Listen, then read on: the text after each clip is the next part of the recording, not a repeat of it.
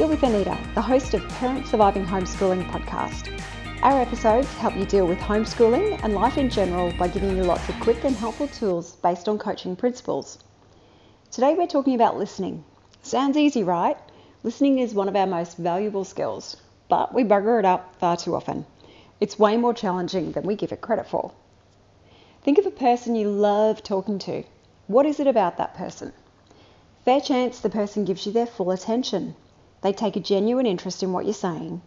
They hear you and they acknowledge you. Now think of a person you dislike talking to. You might really care about the person, but your chats with them are a bit of a struggle. So, what is it? Why is it so frustrating? Often the person simply talked at us, not to us. We all have that person in our life. So, how about you? Are you a good listener? Or are you the person that people get annoyed with? I've heard so many jokes about the divorce rate going up after isolation and even more about increased bottle shop sales during it. We're stuck in a house with our closest people, so now is a perfect time to practice better communication, starting with an easy one active listening.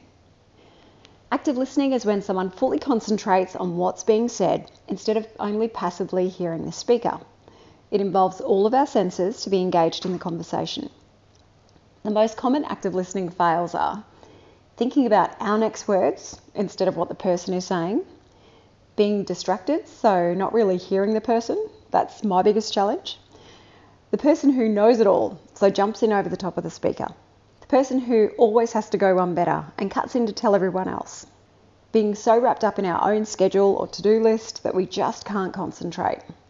Um, this often leads us to checking our watches, checking our phones, and thinking about other things when we should just be listening to the other person.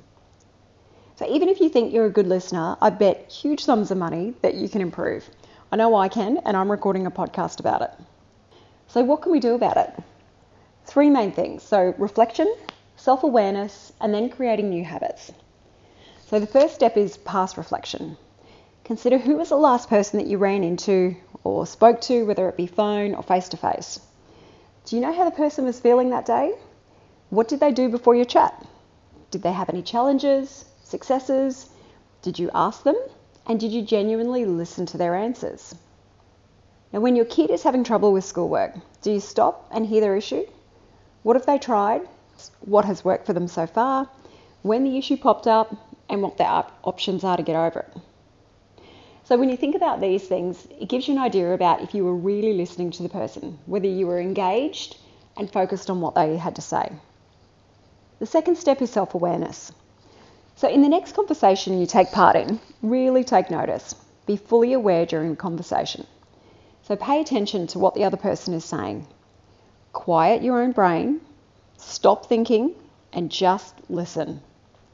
Consider who's doing most of the talking. Is it you or them? Who instigated the conversation? Have they had a chance to explain or discuss it? If not, what was it that got in the way? Are you looking at your phone, your watch, or anywhere other than the talker? Are you cutting in to speak when the other person still is? Are you showing that you're listening? Are you looking at the person, using open body language, making eye contact, and are you using appropriate facial expressions? Are you interrupting? We start to genuinely listen when we break the habit of interrupting others, and this takes a whole lot of practice. Consider are you being compassionate? Most people have good intentions. Ask a room full of people, and almost everyone will say that they've never intended on hurting or offending other people. When you listen, assume the best in people. We're human, so we all judge unconsciously. There's lots of books and research on unconscious bias. The trick is to be aware of it. Instead, approach conversations with curiosity and generosity. Brene Brown talks of this in her incredible book, Dare to Lead. So, once you've reflected on your past conversations and start being aware when you have your future conversations, you can then start to create new active listening habits. So, to change a habit, you need to make a conscious choice. So, decide right now if you want to be a better listener. I know I do. If you live and work with others who are not great active listeners, lead by example. Stop looking at your watch, your phone, out the window. Quiet your brain. Stop thinking about things outside the conversation. Avoid cutting in. Look at the person directly and show open body language. Be compassionate and don't judge. A lot of research says it takes 21 days to embed new habits.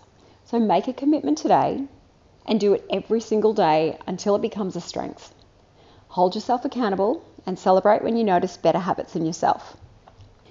From my time working as a dispute resolution practitioner, I can't tell you how many times people get into conflict just because they make assumptions about what others think, say, or mean.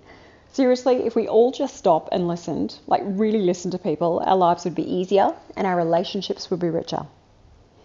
When you give people your full attention, you not only hear the words, but you begin to understand the meaning behind them. By learning to master active listening, you become a better parent, partner, work colleague, friend, and teacher. We've got nothing to lose and everything to gain. Join me tomorrow when we chat through the GROW model for coaching so you and your kids have a roadmap to achieve success at school, fitness, and fun.